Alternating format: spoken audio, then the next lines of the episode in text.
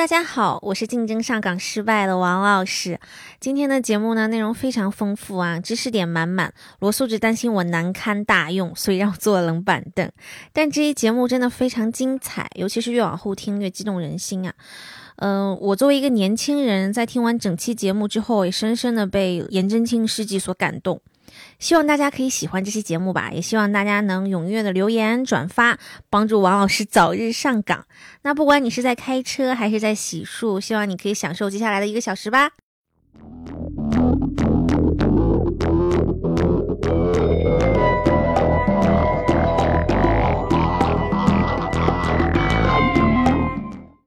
各位朋友，大家好，欢迎来到剧谈社，我是罗素志。剧谈社呢是一档文化类的播客节目，我们每期都会从一件艺术品开始，邀请专业人士为大家讲述一段故事。今天我们挑选的作品，大家可以从封面看到，是一块石碑，准确的说呢是一块墓碑，由陕西省考古研究院的考古人员在一处唐代贵族家族墓地中发现的一方由颜真卿书写的墓志铭。颜真卿在中国古代的书法史、然后艺术史还有文化史上的地位，都可以说是光耀千古。那这块墓志铭的出土，对于研究颜真卿本人和中国中古时代的书法史都有着非常重要的意义。所以，我们今天就请到嘉宾陈根源老师，他是西安碑林博物馆的研究员，同时也是非常著名的文物鉴定家，在研究碑版方面有着非常深刻的造诣。那陈老师给大家打声招呼吧。呃，大家好，呃，听众朋友们好。那今天就会由陈老师由这块墓志铭开始讲起，向大家介绍颜真卿他是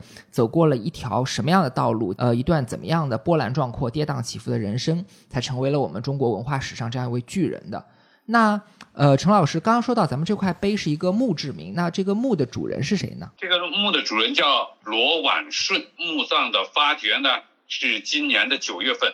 九月份，陕西考古研究院在咸阳原上咸阳市政府的一个储备用地进行发掘，发掘了一百多个古代墓葬，其中有出土了罗婉顺墓志、罗婉顺和她的老公袁大千的墓志，还有他的侄子袁自觉墓志和呃袁不弃墓志，这是一个比较难得的呃完整的家族墓群，呃，其中出土了罗婉顺的墓志，这是颜真卿。三十九岁，呃，所书写的很难得。嗯，墓志铭的撰文者也是也是很有来历的。对对，他的撰文者叫李进，汝阳郡王。嗯，啊，这个这个这是一个非常牛气的一个人。呃，他应该叫罗婉顺是同外祖母，李进是呃李隆基的侄子。是唐玄宗李隆基哥哥李宪的长子，嗯，他在当时非常非常的有名，他是号称饮中八仙，就是跟李白、这个张旭跟这个呃。贺知章，贺知章，对对对，啊，都是呃齐名的人物，而且他李世之这饮中八仙里还有唐朝的副宰相李世之，对对，哎，这是一群唐长安里最有名的名流吧。包括我们非常熟悉的大诗人元稹，他也是这个袁氏家族的后人。袁氏家族他们原来是北魏的皇族，嗯，所以因为北魏拓跋氏，拓跋氏改姓的，嗯，哎，拓跋氏在孝文帝迁落以后，他实行汉化。把拓跋全部改成了元，所以很多元姓都是北魏的皇族。简单说呢，就是墓主人袁大千是北魏皇族拓跋氏的后裔，罗婉顺是袁大千的夫人，而袁大千的侄子袁自觉的姐妹嫁给了唐朝的让皇帝李宪，也就是唐玄宗的大哥，所以李宪的儿子汝阳王李靖就帮罗婉顺撰写了这个墓志，并且在墓志中自称是外侄孙。杜甫的《饮中八仙》中有说叫“汝阳三斗始朝天，道逢居车口流言，恨不移风向九泉”，说的就是这个汝阳王李靖。另外要说明一下，就是制作一块墓碑的流程分成撰文、书单，还有刻石，也叫勒石三个步骤。罗婉顺碑的撰文者就是李靖，书单的意思呢，就是用朱砂把文章抄写在石头上，好让工匠去刻。这个人是颜真卿。那我们在外面会听到一些议论，在点评这幅新出土的罗婉顺碑的这个书法水平。然后我们身边，我自己身边也有人，就是看到照片以后，他们的第一反应是，嗯，可以说比较失望的吧。从这个碑版的这个当时第一时间流出来的照片来看，他们会认为似乎没有达到就预期的颜真卿应该有的那种就是非常有特色的颜氏风格的这种书体。那陈老师，您是怎么看待这个罗氏墓碑展现的这个书法造诣呢？哎，其实这个还正是呃罗婉胜墓志在中国书法史上的价值所在，因为大家知道，二十多年前我们能够看到的颜真卿最早的作品是他四十四岁所写。多宝塔感应碑，哎，这个时候呢，它已经是我们大家比较熟悉的、认同的那个所谓的颜体，就是雄秀，是吧？现在我们看二十多年前，我们基本上对颜真卿早期书法的来路、样貌，呃，知之不多，甚至是毫无所知。而罗婉顺墓志是颜真卿三十九岁所写，它揭示了颜真卿在呃。自己书法早期这种书法的这种探索的过程，呃，呈现出的面貌，哎，至于有些同志可能觉得好像不是自己印象中的颜体，哎，这个因为颜真卿的他的颜体是他在四十岁以后逐渐形成，而在五十岁、六十岁达到了高度的鼎盛，进而在七十岁以后。进入人书俱老状态呈现出来的，所以呢，呃，其实我认为大家是应该从一个书法史的角度，一个大师成长的角度来看待这个墓志的价值。另外一个呢，就是这个墓志大概边长五十一厘米，每个字呢大概字径就是字的大小呀不超过呃两厘米以内，这应该是颜真卿存世碑版中。规模最小、字迹最小的，似乎大家觉着不那么震撼。另外一个，因为考古工作者只是在十一月十三号公布了这个考古发现，实际上真正的呃这个墓葬的研究，呃以及呃墓志资料的系统发表还有待呃来日。我想应该在三四三四个月以后。也就是说，我们现在看到的是罗婉顺墓志的照片，而不是拓本。而我们大家对所谓颜体的印象，基本上是通过拓本获得的。也就是说，因为这种看原石跟拓本这个差异呢，让罗婉顺墓志似乎大家觉得更加的牵强。哎，其实呢，它还已经显现了颜真卿这种宽博。开张的这种因子，嗯，当然它还没有进入它的成熟期，哎，实际上它这个价值是非常非常大的，因为就是我刚才提到，我们看到的颜真卿基本上都是他四十四岁以后，对，呃，颜体比较成熟时期的，而早期的东西非常少。哎，那这个是一个碑刻嘛？如果是我们了解书法，一般是写在纸上的。当文字被刻到石头上的时候，会不会因为工匠的发挥的水平影响这个书法的质量呢？呃，当然，当然。呃，沙孟海先生曾经谈到中国古代呃这个碑刻与书法的关系的时候说，最上流的碑刻，因为我们现在看中国书法史，秦到唐一千年，我们主要看到的是碑刻。嗯，宋代及其以后，可以称之为中国书法史上的纸塑时代，就是有很多纸本呀、卷本留下来。而在秦到唐一千年，我们主要看碑刻，因此碑刻是否比较精准的反映书法家的原作，就成为我们考虑的一个问题。所以呢，就碑刻看书法来说，有写的好，刻的也好，这是这是最上乘的。比如说《雁塔圣教序》，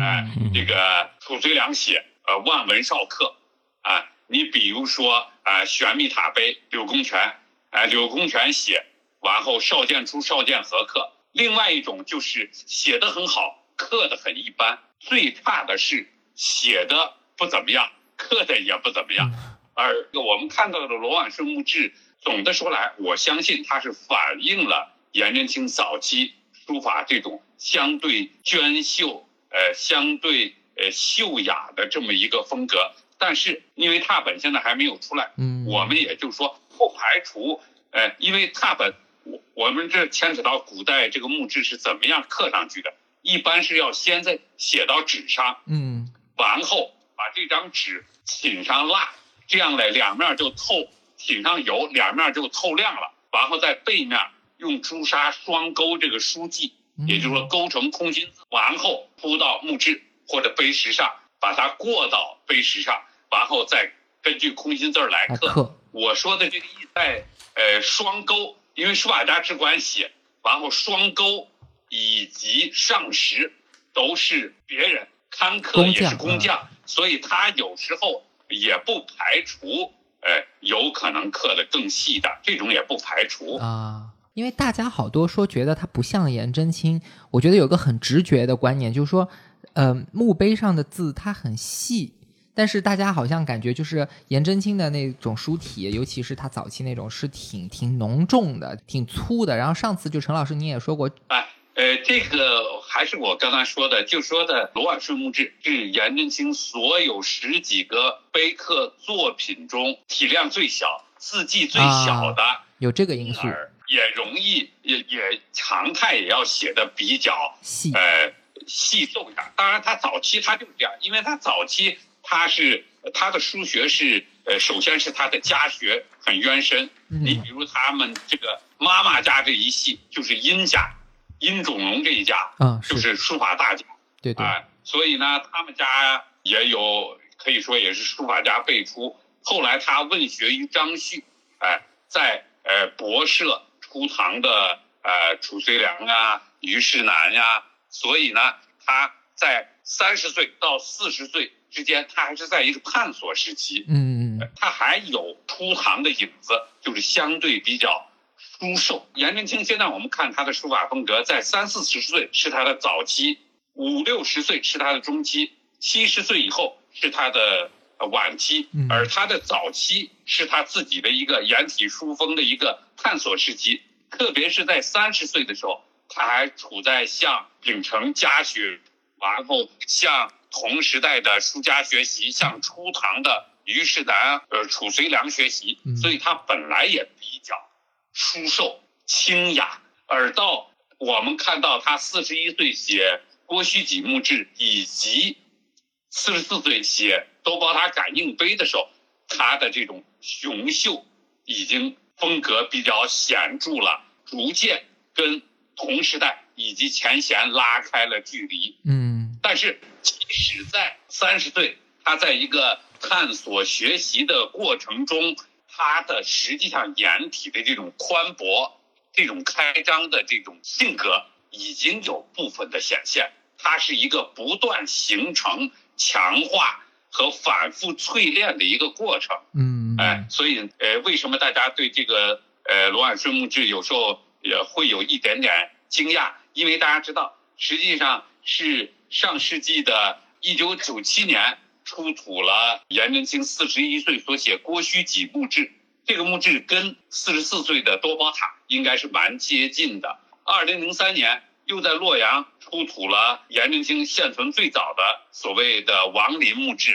王林墓志应该说还是跟罗婉顺墓志一样，更多初唐人的影响。嗯嗯，还没有跟前贤和实贤拉开距离。如果大家看过王林墓志，包括看过郭虚己墓志，也许对罗婉顺墓志并不感到特别的诧异，但是因为这两个墓志是近二十年才发现的，所以可能很多同志不熟悉。呃，我们过去的大家熟悉的颜真卿书法的起点是四十四岁所写《多宝塔感应碑》，所以大家有那么一点点小惊讶是很正常的。对，这还是我强调，这正是说明罗婉顺墓志。是我们探索颜真卿早期书法样貌的最珍贵的样本。嗯，哎，我来给可能不太了解中国书法史的呃朋友，就是呃比较简单的来就是介绍一下为什么就是陈老师刚刚那话意思，因为我们中国书法的历史在唐朝以前，或者严格说，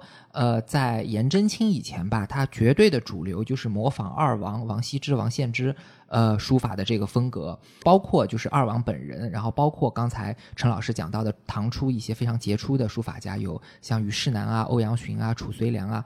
二王的风格最典型的就是清丽、潇洒、秀美，而颜真卿的风格呢，像陈老师说的，就是他比较壮美、比较雄秀，就就有这样的特色。所以咱们今天在聊的这一块就是罗氏墓碑呢，刚挖出来的时候，它并不太具有就是颜真卿在大家观念中的那种雄秀、那种壮阔、那种外扩的字体、那种端方的结构，而非常像就是刚才陈老师所讲唐初那些虞世南啊、欧阳询这些书法家的特色。这块碑版的出土，它还是呃非常有意义的，因为它是我看一种说法说它是咱们中国首次科学考古发现了呃颜真卿的碑刻。啊、是这样，因为我们过去传世的颜真卿碑版都是呃传世的，或者呃你比如盖房子，呃原来挖出来的嗯是吧？而最近二十年，呃二十多年来，我们出了两个颜真卿的早期的墓志，也是砖厂挖砖挖出来的。嗯或者是呃因为什么情况挖出来流散到社会上的，而罗婉顺墓志是考古学家科学发掘出土的。呃，我为什么要强调这一点？因为比如说王林墓志，三十三岁，他在开元末书丹的这个墓志，给润州刺史徐桥的太太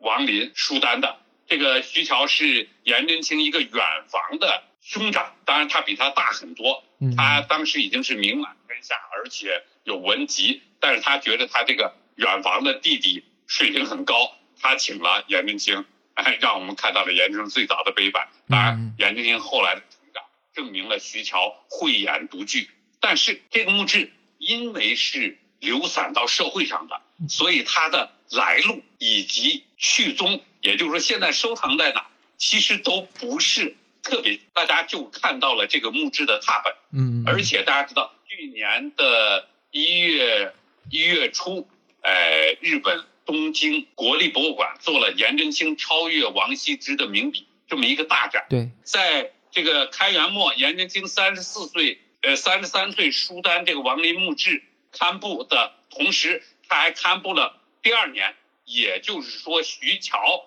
去世那一年，所谓一个天宝本的王林墓志。啊，根据这个富这个策展人富田先生写的这个展品说明呢，说这个天宝本的王林墓志一百二十六厘米，而开元本的王林墓志，开元本的王林墓志绝真无疑，它是九十厘米，也就是说天宝本的王林墓志竟然比开元本的要大四十厘米，将近四十厘米。啊啊但是它的文字完全一样。呃，富田先生认为是第二年，呃，这个徐桥就是王林的先生，嗯呃，润州刺史徐桥去世了以后，呃，又摹刻了这个王林墓志，啊并且刻上了天宝年的款，同时埋在了这个合葬墓里头。啊，哎，其实这个现象在古代是绝为罕见的，而且如果我们从拓本上，因为这个您拿的那一本《东京大展的图录呢，对对对，只刊布了王林墓志和天宝本王林墓志的两个局部，也就是说天宝本王林墓志只有一个局部，但是只有这一个局部，我们也能感觉到它这个方刻的这种笔划的圆钝，而且比如说第六行的隋朝的隋，那个中间的那个工工人的工那一部分呢，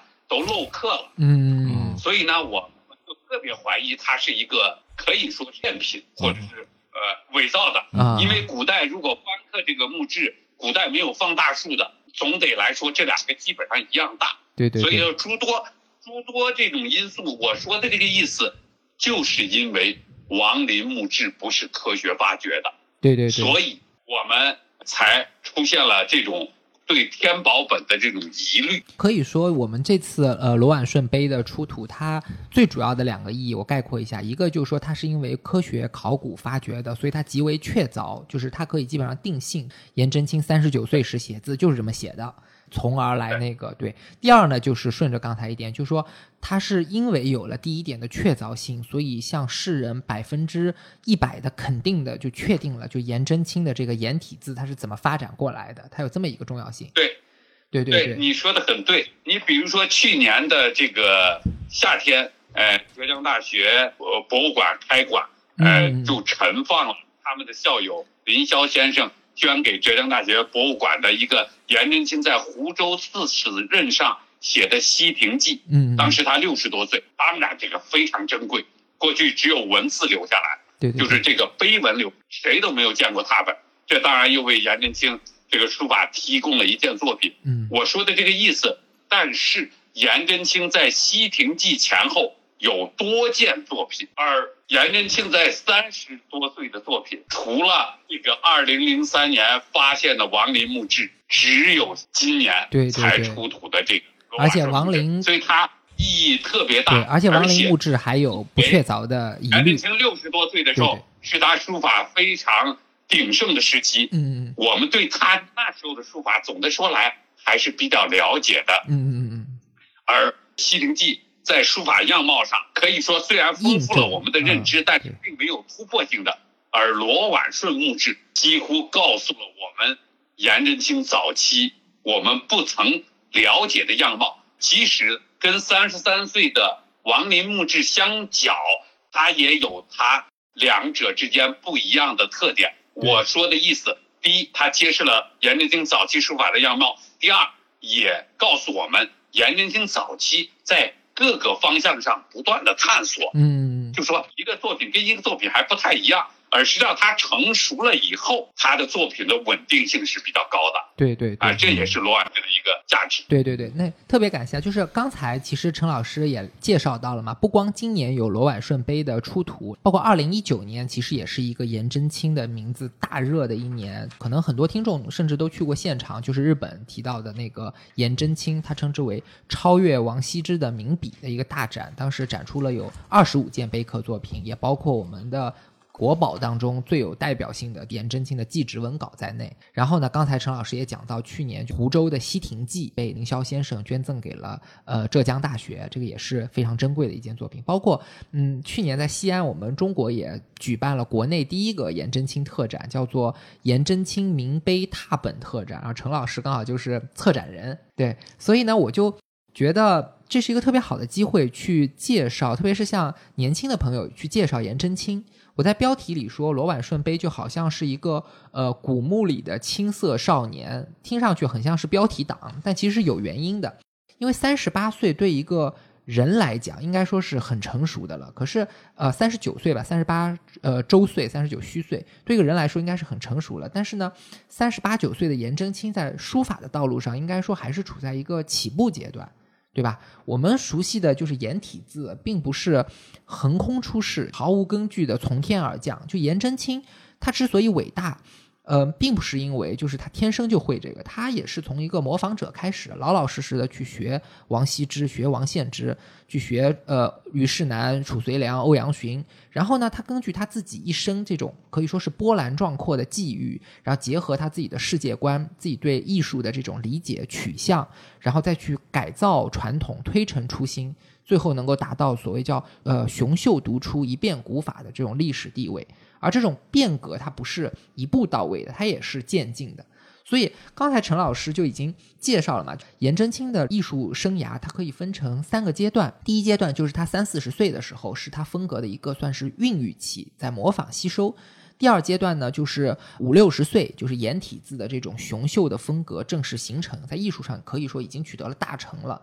然后第三阶段呢，就是呃七十多岁，他的晚年达到了这种所谓人书俱老，就返璞归真的这种境界。那接下来呢，我们就请陈老师给咱们结合颜真卿在刚才说的每一个阶段的一些代表作品的艺术特色，以及每一个阶段发生在颜真卿生平的一些比较重要的一些可以说有传奇色彩的故事，带大家了解颜真卿的所谓叫大师之路，他是如何演进的。那咱们就先从颜真卿的这个家世说起吧。颜真卿他算是名门之后，是的，是的，哎，他的元祖什么颜之推、颜师古都是北朝晚期唐代的硕儒，是吧？我们知道的颜氏家训，这都是中国最有名的家训。而且在他七十二岁所书《颜氏家庙碑》中，他追溯自己的远祖的时候，就说：“孔门杂者七十二人，嗯颜氏有八。”大家知道，孔子的七十二个学生中，他们颜家有八个。对，最有名就他是非常厉害。他在七零九年啊诞生在西安，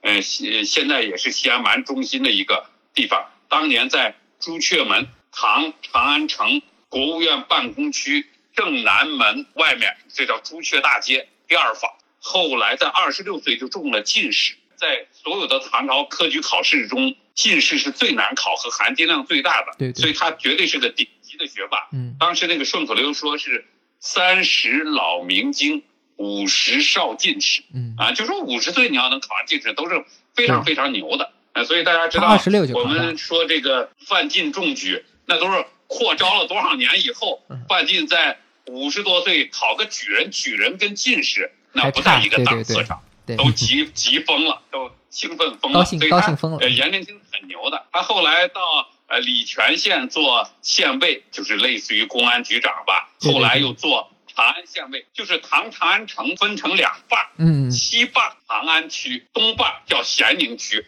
他是长安区的县尉，就是公安局局长。大家如果看各种电视剧啊什么，如果听到一个人职务叫县尉的话，可能会觉得他是个小官儿，然后觉得说颜真卿三十九岁只不过当到县尉而已，好像他仕途不顺遂。其实不是这样的，因为当时整个京城长安就只是两个县而已，然后呢，他就等于是管着半个京城的这种治安工作的这样一个呃一个职位。所以说，包括你看他的生平啊，他这时候结交的一些社会名流啊，他已经是有几个非常有社会地位的人了。是对对是这样，对所以他三十九岁时候做长安相尉的时候，这个七十五岁的罗婉顺在双居多年以后去世在长安城的西部义宁坊。哎，这个义宁坊离他家不远，就是大名鼎鼎的中国最早的基督教教堂大秦寺。嗯，呃，大家知道那个地方有大秦景教流行中国碑，颜真卿就给他输了这个单。颜真卿在四十四岁的时候做到了类似于国家军委的一个副局级干部。嗯，在这个时候，他受楚金禅师的委托呢，写了大家都熟悉的多宝塔感应碑。当时这个碑呢，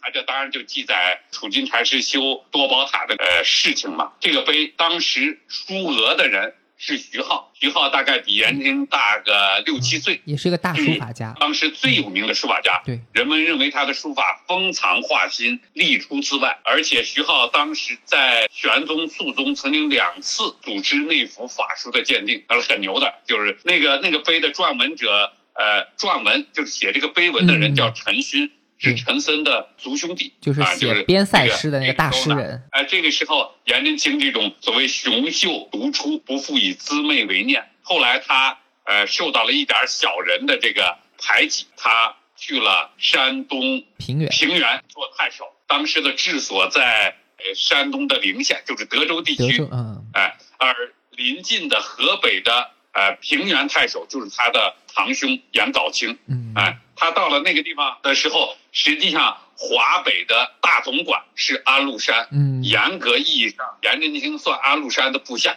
当然他肯定是忠君，颜真卿非常忠君了。对对对，完后呢，完后他也装着呃呀修修古迹呀、寄情山水，要麻痹安禄山，嗯但是提前都做了。因为他觉得安禄山有可能叛变，他都做了一些准备。嗯，后来大家知道，这个安禄山叛乱，当时一个月就从范阳打到了洛阳。颜真卿当时跟常山太守他的堂兄颜杲卿率先抗敌。当安史之乱之初，唐玄宗在长安夙夜忧叹，是吧？我养了那么多的呃地委书记、军区司令员，没有一个人起来抗敌。嗯，这时候传来颜真卿、颜杲卿抗敌，他都略感欣慰。呃，当然这个工作非常非常的难。呃，而他的堂兄颜杲卿家三十多口被安史叛军杀死了。嗯，当然颜真卿也也很悲壮。所以七五八年，也就是安史之乱起来三年以后，颜真卿派人到河北找着了他侄子的头颅，为了纪念他的侄子，他写下了中国历史上最有名的天下第二行书嗯《祭侄稿》，这个是颜真卿存今最确凿的墨迹。嗯嗯颜真卿还有别的墨迹留下来，你比如说自书告身，但是是否是颜真卿的原迹还是临摹，这个学界还有争议。对对对而《祭侄稿》是没有争议，是天下第二行书。对，哎，颜真因为要祭奠自己的侄子，他这种悲愤，嗯哎，他的这种心里的这种苍凉，他心胸中隐逸的这种豪迈，都一泻于这个二百多字的祭侄文稿之中。所以，《祭侄文稿》成为中国书法史上的行书的顶级名作。刚才你提到日本大展展了二十五件颜真卿的作品，哎，当然主要都是碑刻。其实颜真卿的作品没有这么多，有些你比如说王林墓志，他就展了两个，对就算对对两个。啊你比如说有些碑还有一个表本，还有整章，这也算两个。啊就是颜真卿的确凿的作品就十几个，所以说，我们说这个颜真卿是中国书法史上的雅圣。从美学的这深层意义上来讲，嗯，颜真卿书法的特点是什么？我认为是丰壮、醇厚、含蓄又充满力量，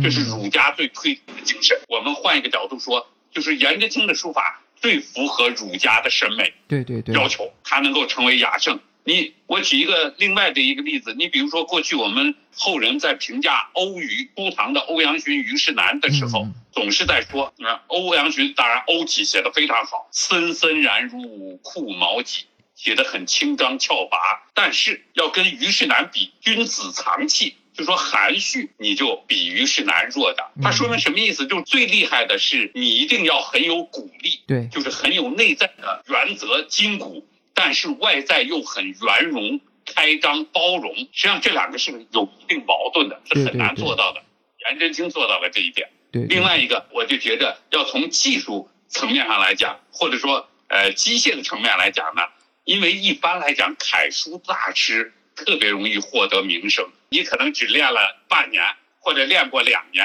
一般都从楷书开始，是吧？练过欧阳询，对对对练过颜真卿，都是楷书，包括颜真卿特别容易。刚才呃，那个陈老师，您说到那个多宝塔嘛，就是他四十四岁时候的这个楷书作品，这个好像是呃，据我了解，就好多人学书法，特别是学颜体字，好多人都是从多宝塔开始学起的。是的，是的，而但是实际上书法特别高妙的嗯，呃地方在行草书里，变化万端，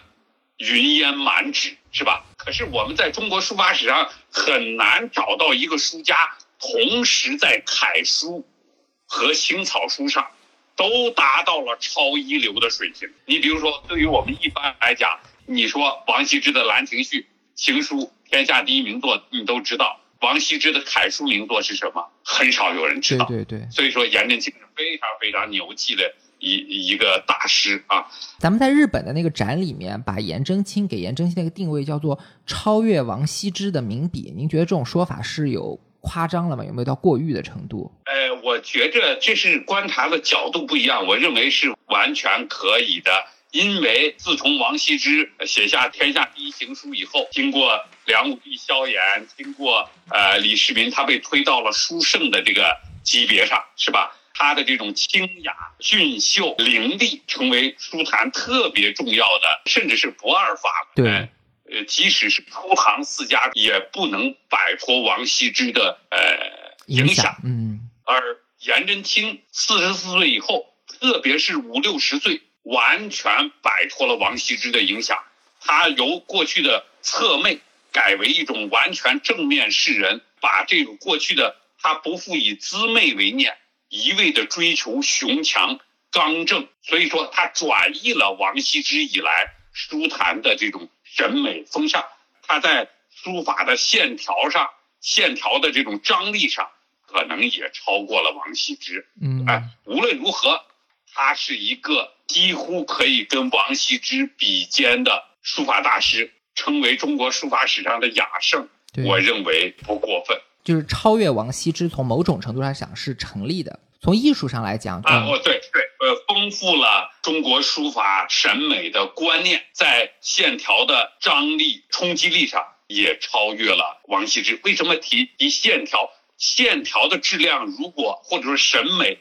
一旦有新的突破和境界，这对书法史是革命的，因为嗯我们中国书法是线条的艺术。刚才陈老师他讲的是非常具体的技术层面上，颜体字、笔直、王羲之为代表的这种二王进展。然后呢，我们中国人经常讲书法的时候是说，呃，有种叫字如其人的说法。你如果说讲技术层面，那可能颜真卿和王羲之是各有千秋。但你如果讲到人格在书风上的这种显现，那颜真卿和王羲之他们就拉开差距了，因为王羲之可能。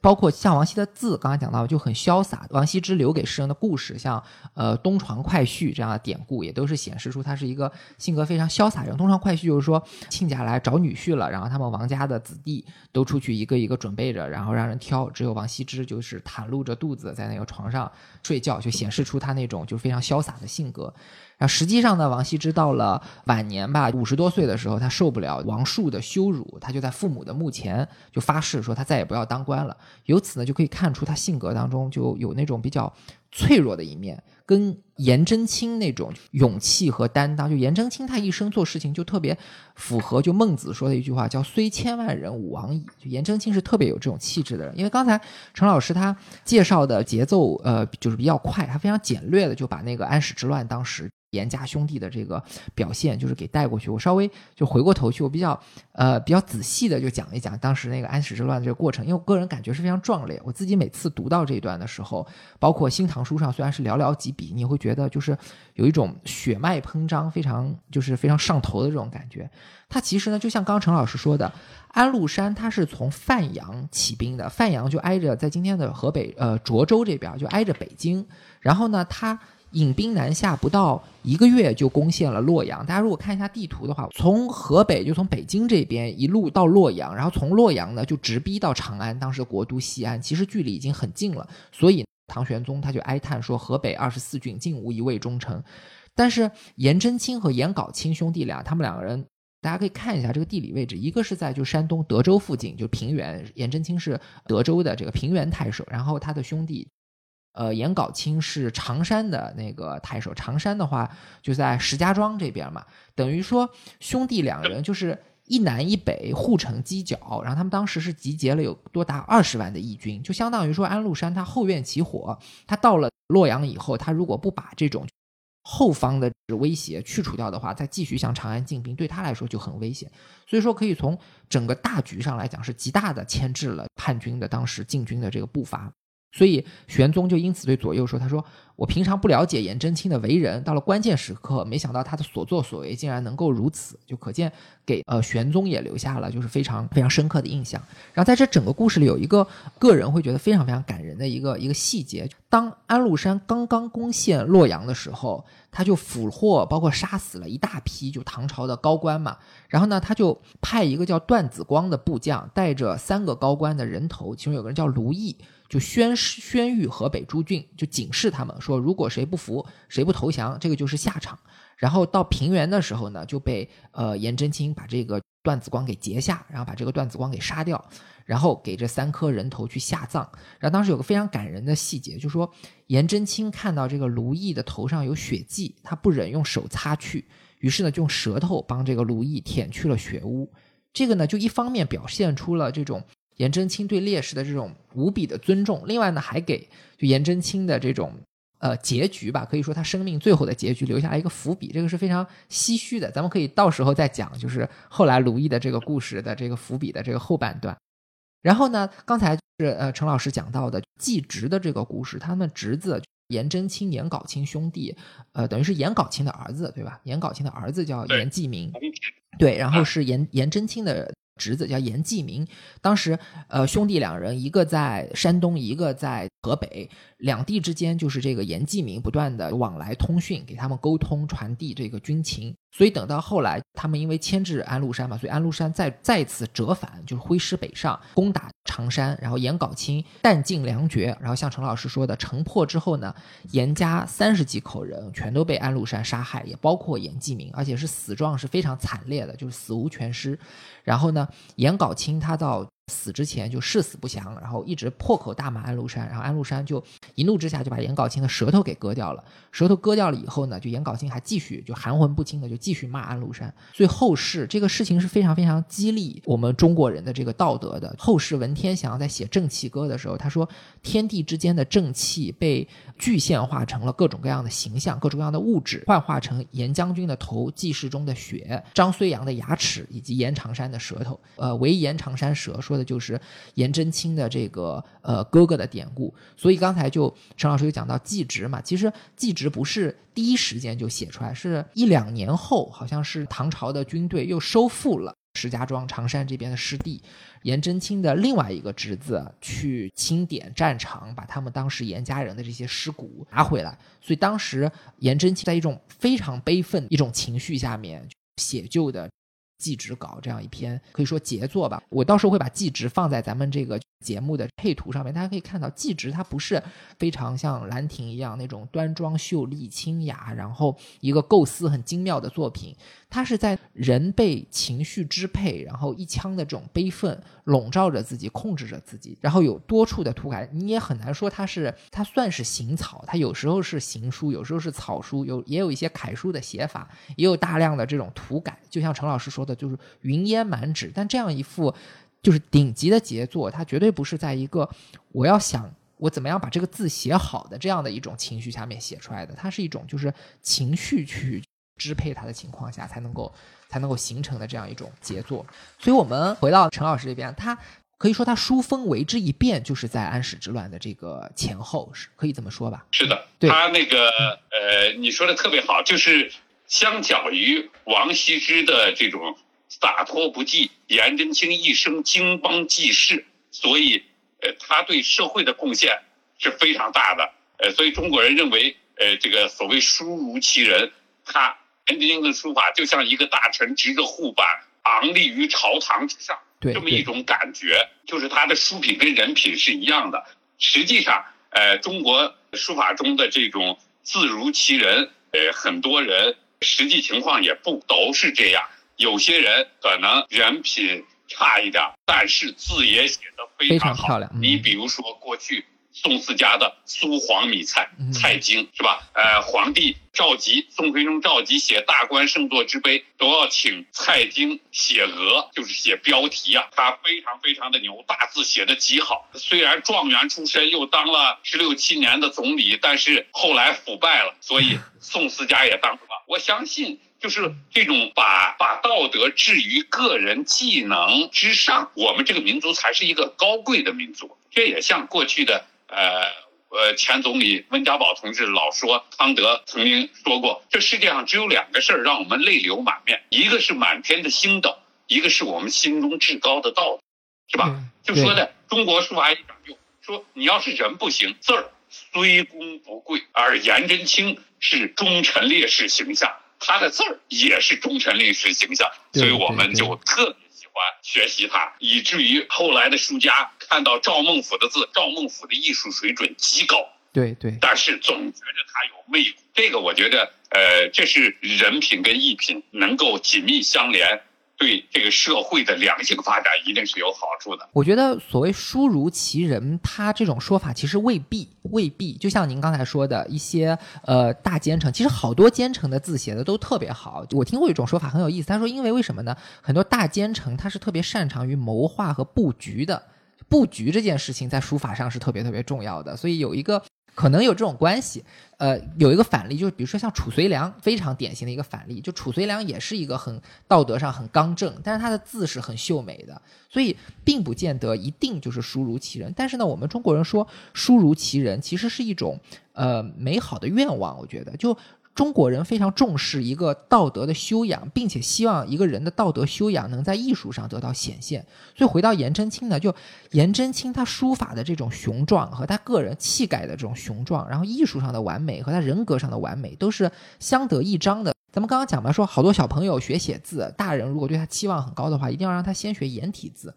并不是见得说颜体字就一定是最好的字，但是它是一种期许，就长辈的期许，他希望你能够像颜真卿一样写字，也能像颜真卿一样做人。安史之乱可以说是颜真卿的人生上和艺术上都是一个有巨大冲击的事件。我记得在《一代宗师》就王家卫拍那电影里面，他有一句话说：“叶问说他如果人生有四季，四十岁前都是春天。”颜真卿也差不多。到安史之乱之前，其实他是一个一步一步走来，非常顺遂，名门出身。虽然小时候家庭条件不好，但是二十六岁就中进士，然后结交名流，然后呃事业上啊什么，不管是成绩口碑都是非常好的。安史之乱以后就巨变，一家三十几口人就殉国，壮烈牺牲。这件事情应该对他的人生是造成了很大的冲击，然后对他的艺术风格也造成了很大的冲击，他的书风也为之一变。如果咱们对安史之乱前就拿多宝塔这样的代表作和安史之乱以后他的那种壮年时期的代表作比，他的那种秀丽啊、柔媚啊这些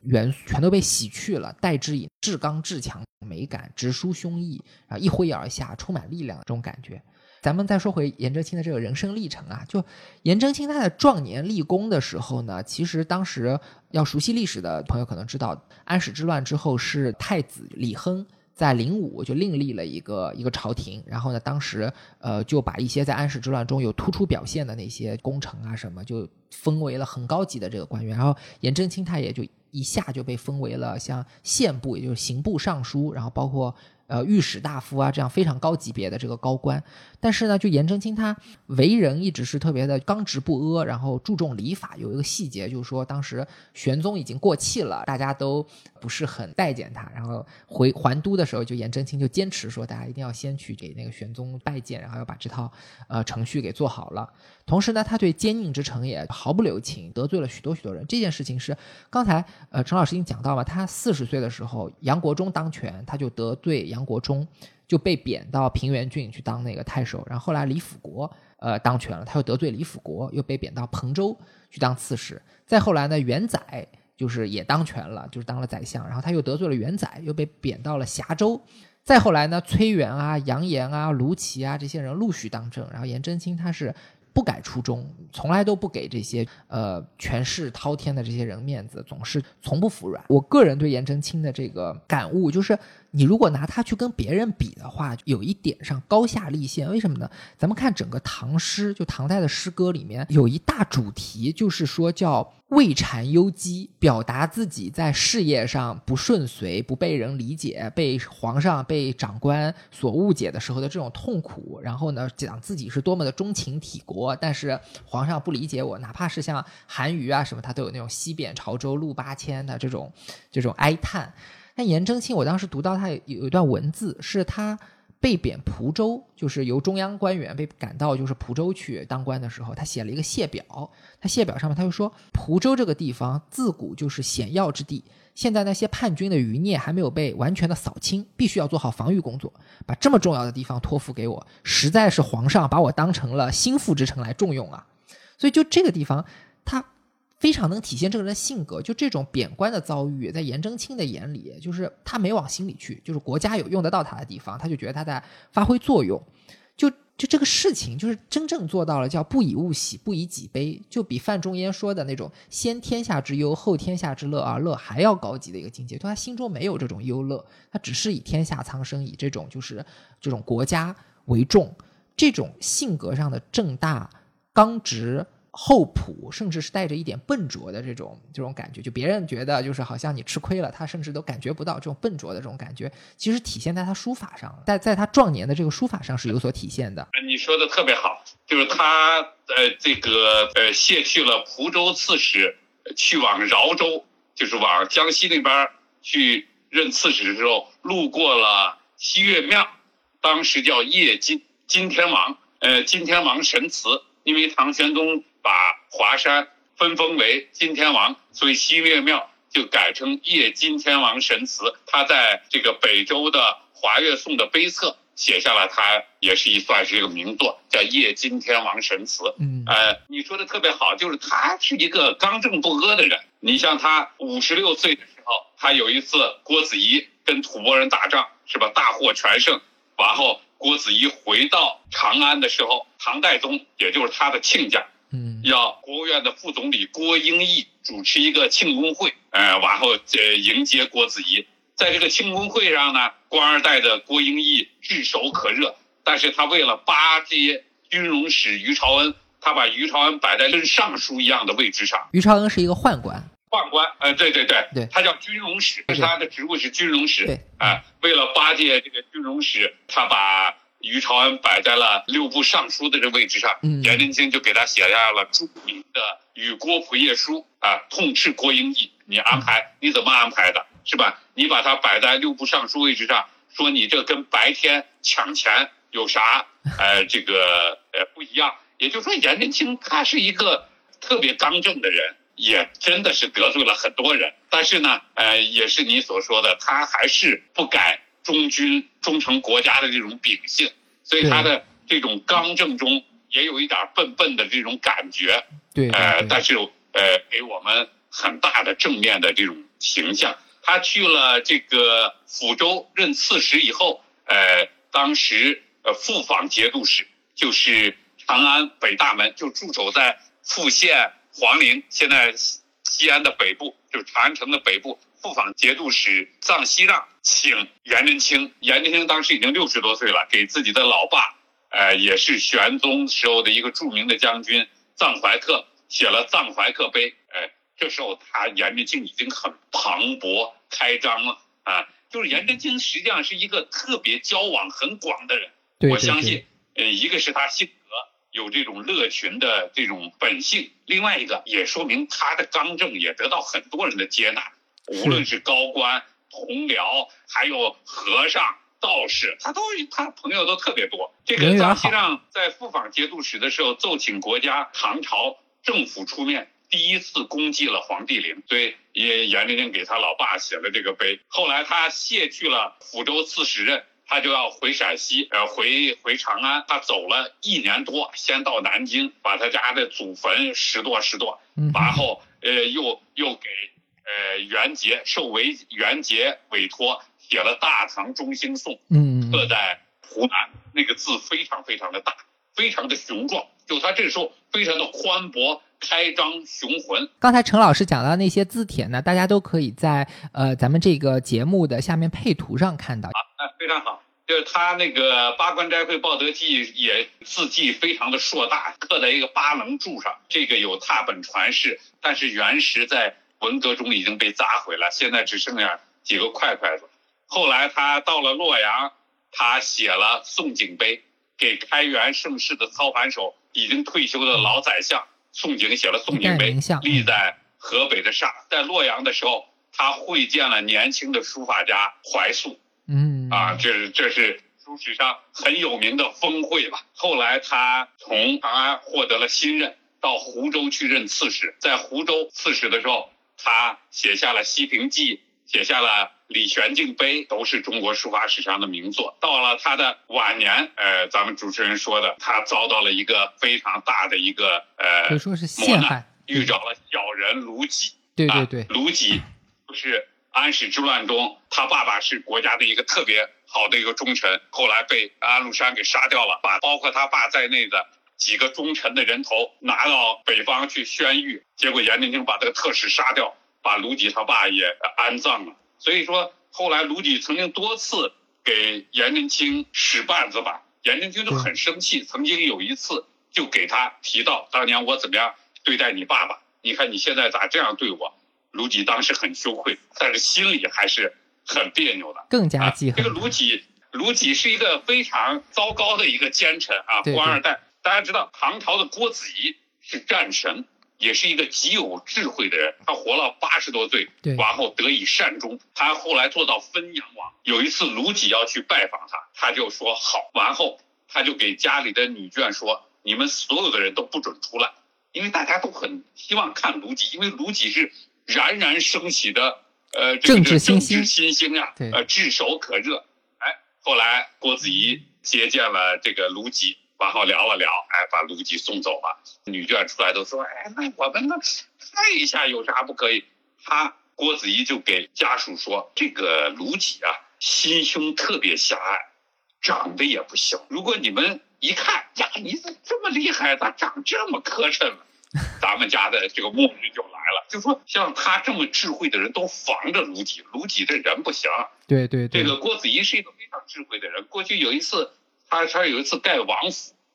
盖王府的时候，他有一次在这个施工现场，他就溜达，溜达他就遇着了这个这个这个总工吧，呃，正在紧张工作的总工，他就给这个呃工头说说，哎，你们给你给我多操心，把这个王府盖的结实点，好点。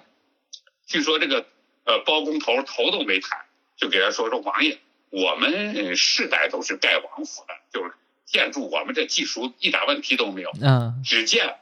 王爷一个一个的换，我们的房子一从来没倒过。他郭子仪都明白了，呃，就是说郭子仪很智慧，他避过了卢杞的这个陷害。对对对。所以你像晚清民国，呃，结婚的时候，一般新人这个成家，家长都要送他们两个将军罐，将军罐的正面是。牡丹花上站站个白头翁，背后写着“果能修得分阳福，平安富贵到白头”。哎，就说你功劳很大，还得善终，这是很不容易的。对对对。而而颜真卿就没有这个幸运。大家知道，颜真卿晚年的时候，唐朝发生了李希烈叛乱啊，李希烈叛乱，当时颜真卿官儿特别大，哎，卢杞老想害颜真卿，他就给皇帝说说这个，实际上这个李希烈这个年轻人啊，很造次，是吧？如果我们派一个德高望重的大臣去给他呃解释解释，呃劝一劝。也许就兵不血刃，咱们就把这个叛乱平定了。皇帝就问卢杞，他说：“那你觉得谁能干这事儿？”卢杞就说：“派颜真卿老师去。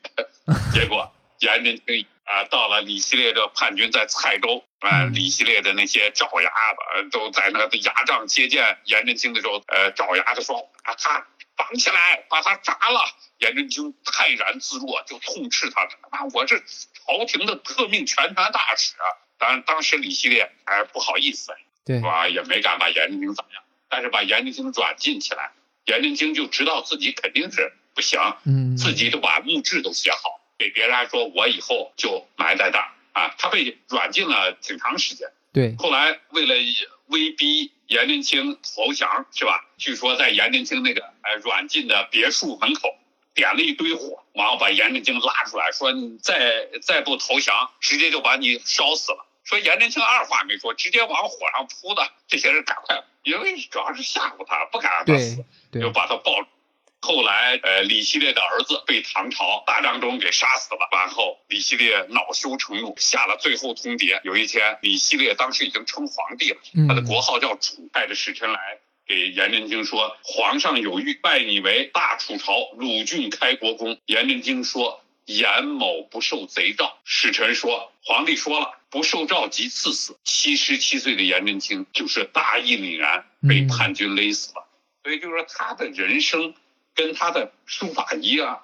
非常的雄浑、忠厚、对宽博，还有点笨笨的感觉。对对，哎，他在七十岁以后，他的书法之真，人书俱老之境。我们看到，比如说他七十一岁写的《颜》。秦礼碑，嗯啊，和七十二岁写的《颜家庙碑》都是这样的呃作品。我稍微补充一下，刚才那个陈老师讲那个故事中，我觉得有两个有两个细节是比较触动到个人的。首先呢，就是卢杞他要呃陷害颜真卿，他跟皇帝说，就是要让颜真卿去劝降李希烈。就这个，其实你想一想，这个是绝对不可能做到的嘛，别人都已经。造反了，别人都已经公然造反了，怎么可能你讲几句话就劝降呢？其实颜真卿他是非常有理由、有办法是可以不去的，他可以找个借口啊，找一些那个什么是说得通的，而且他那么大年纪，但是呢。他在这种大是大非面前，他是从来不苟且的。又是儒家的另外一句话，叫“知不可而为之”，就是明明知道这件事情没有用，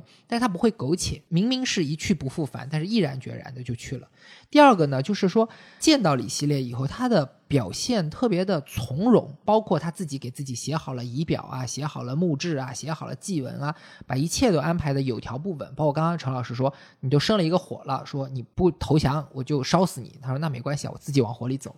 就是他在被囚禁期间，现在不是流传下一个奉命帖嘛？就奉命帖里有一段文字，我自己是觉得很受感动。他说：“我奉命来此，没有完成使命，由于忠直忧情，从没有想要回去的想法。即便内心悲伤，我也不改初衷。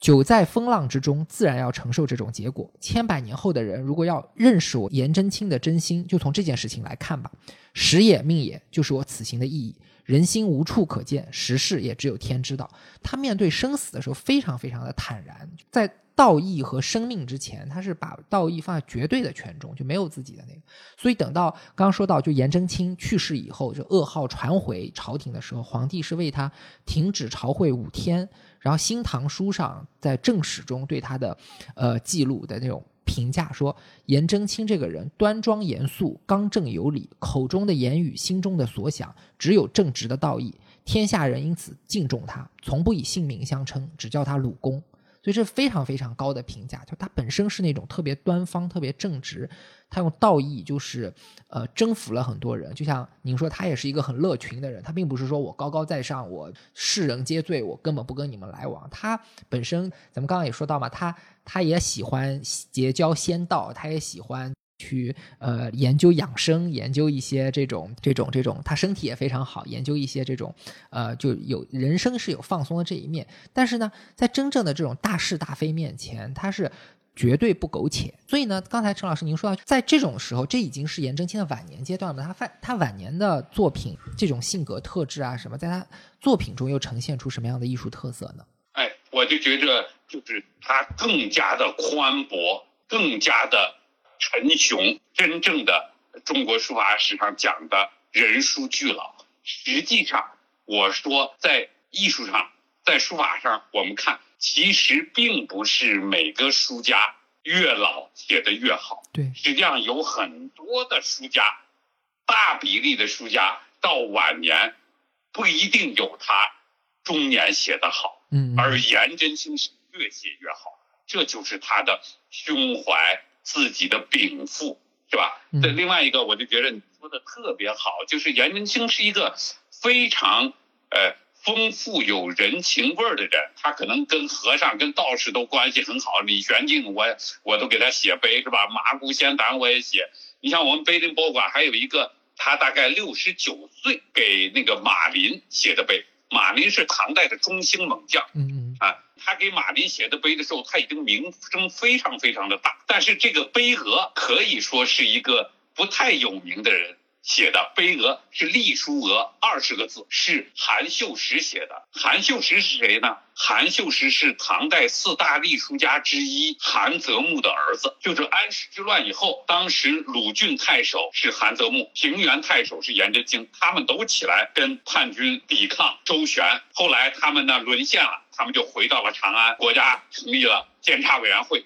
颜真卿是主任，韩泽木是副主任。韩泽木过去是国子监的国家大学的副校长，就是王和太子的书法老师。嗯哎，楷书也写得很好，隶书当然写得非常非常好。他比颜真卿大十几岁，颜真卿还把自己收藏的书法拿出来跟自己的副手，哎，当然是年龄上是老哥韩泽木来分享。韩泽木还给他写题跋。韩泽木很少写楷书，我觉着可能跟跟颜真卿共事以后对长官的礼让有关系，嗯而颜真卿又特别看重这个韩泽木。他在江西任抚州刺史的时候，长安有两次派人来请颜真卿写碑文。颜真卿现在我们看到他的作品，凡是请颜真卿写文章的，顺便都请颜真卿输了单。但是这两个碑，颜真卿只撰了文。并没有书单，书单者是谁？是已经退休多年的韩泽木木。我相信颜真卿是有意的推举自己的老朋友、老部下，也是老哥。哎，因为他已经退休在家，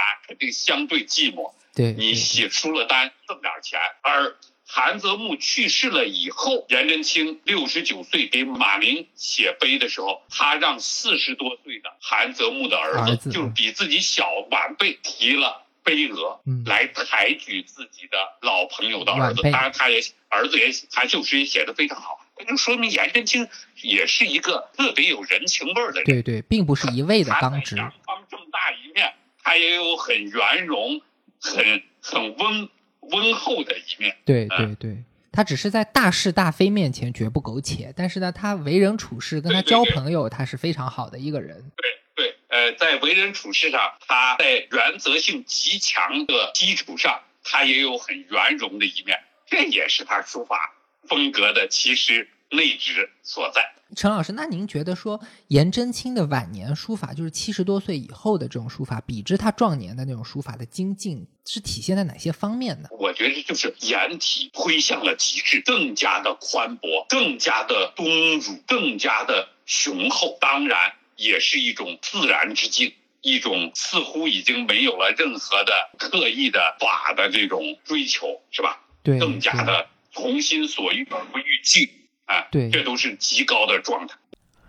嗯，我觉得颜真卿从青年到壮年的进步，主要就体现在他去除了姿媚和娟秀，形成了他独有的这种庄严雄浑的颜体风格。那等到六十岁写到像《大唐中兴颂》，特别是《麻姑仙坛》的时候，个人感觉已经是最顶级的楷书，在技法上，呃，无可进步了。那他晚年的进展呢？其实主要是体现在境界上，就像陈老师说的，他达到了随心所欲的自然之境。比如说颜氏家庙，还有是呃字书告生，都是你看他结字是方中有圆，直中有曲，至刚之中还有至柔，大拙之中还有大巧，又像是一个老头已经垂垂老朽，老的不行了，又像是一个小孩一样幼稚。这就是艺术上返璞归真的画境。其实艺术是很相通的，呃，那个杜甫写诗也是这样，年轻的时候他写出来诗就是“会当凌绝顶，一览众山小”这样十分精美的句子。但年老的时候呢，反而他写诗是很随意，就絮絮叨叨，但你细细品味又特别有味道，这就是返璞归真，好像一个老眼昏花的人在散漫当中呢，又带有十分精妙的境界。我觉得你说的特别好，呃，所以。呃，李泽厚先生曾经在《美的历程》里说：“盛唐之音，如果书法中是张旭，诗歌中就是李太白；如果书法中是颜真卿，诗歌中就是杜甫。这是盛唐之音的代表。”苏东坡曾经也把颜真卿跟杜甫并称，他说：“颜鲁公雄秀独出，一变古法，如杜子美诗，格立天纵，焉有？”汉魏晋宋以来风流，是吧？也是跟就把颜真卿跟杜甫相比，嗯，我觉得那是一个大师辈出的时代，也是中国历史上波澜壮阔的时代。那陈老师，您觉得就是颜真卿的书法，他是呃如何的启发了后世呢？我相信就是他的这种阳刚正大，他的这种敦厚，开拓了二王精雅秀雅之外的书坛新境界，为书坛。新立了一种境界，所以后来的苏东坡呀，是不是？呃，很多人，呃，清朝的刘墉啊，呃，都都从他这个书法中，呃，汲取营养，呃，或者写的，呃，还不失雄健，或者有时候甚至写出了敦厚之中的一种慵懒的一种状态，或者是呃敦儒中一种飘逸的状态，像呃何道何道周是吧？何子珍。就是他是书坛的一个美学风范的呃树立者，呃开新风，他这一路也是绵延不绝。你像咱们近代的谭延闿是吧？啊，晚清的翁那个翁同龢，这都是颜体的，就是他这种开张、这种雄浑、这种宽博，这都是书法中最重要的美的类型。对对对，所以说可以说人们。一致，一个是主动的去追寻，另外恐怕你也不容易，很多人你也不容易绕开他。那我觉得节目差不多，时间也差不多了，咱们最后一个问题吧。如果说陈老师您要给颜真卿一个呃总体的评价的话，您会怎么样去就是评价整个颜真卿，包括他的为人，包括他的艺术？我觉得他是中国书法史上自如其人的典范，嗯，是中国书法史上的雅。这个我我自己说谈一下我的看法，就是，嗯。刚刚陈老师提到的，呃，李泽厚先生对于盛唐之音的一段议论，其实说的特别好。当时他是引用呃苏东坡的一段话，说：“诗歌到了杜甫，文章到了韩愈，书法到颜真卿，绘画到吴道子，可以说是穷尽古今天下之能事。在中国的艺术史上，像李白、张旭他们叫做破旧。”杜甫和颜真卿是立心，正是因为有杜甫、颜真卿这些人，给后世千百代的艺术家乃至于社会的道德奠定了标准，树立了楷模，形成为正统。所以说，像杜甫、颜真卿他们对后世的艺术和社会的影响，比之李白和张旭远为巨大。当我们说一个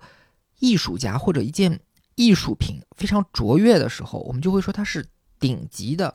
但颜真卿，我们不能说他顶级，为什么呢？因为他就是定义什么叫顶级的人。别人都是沿着一条跑道一直往前跑，但苏东坡啊、呃黄庭坚啊这些人，他们把黄颜真卿走过的路给划出来，然后告诉大家说，这个就是跑道。你要做一个顶天立地的艺术家，你要做一个顶天立地的人，你就要沿着这条路走。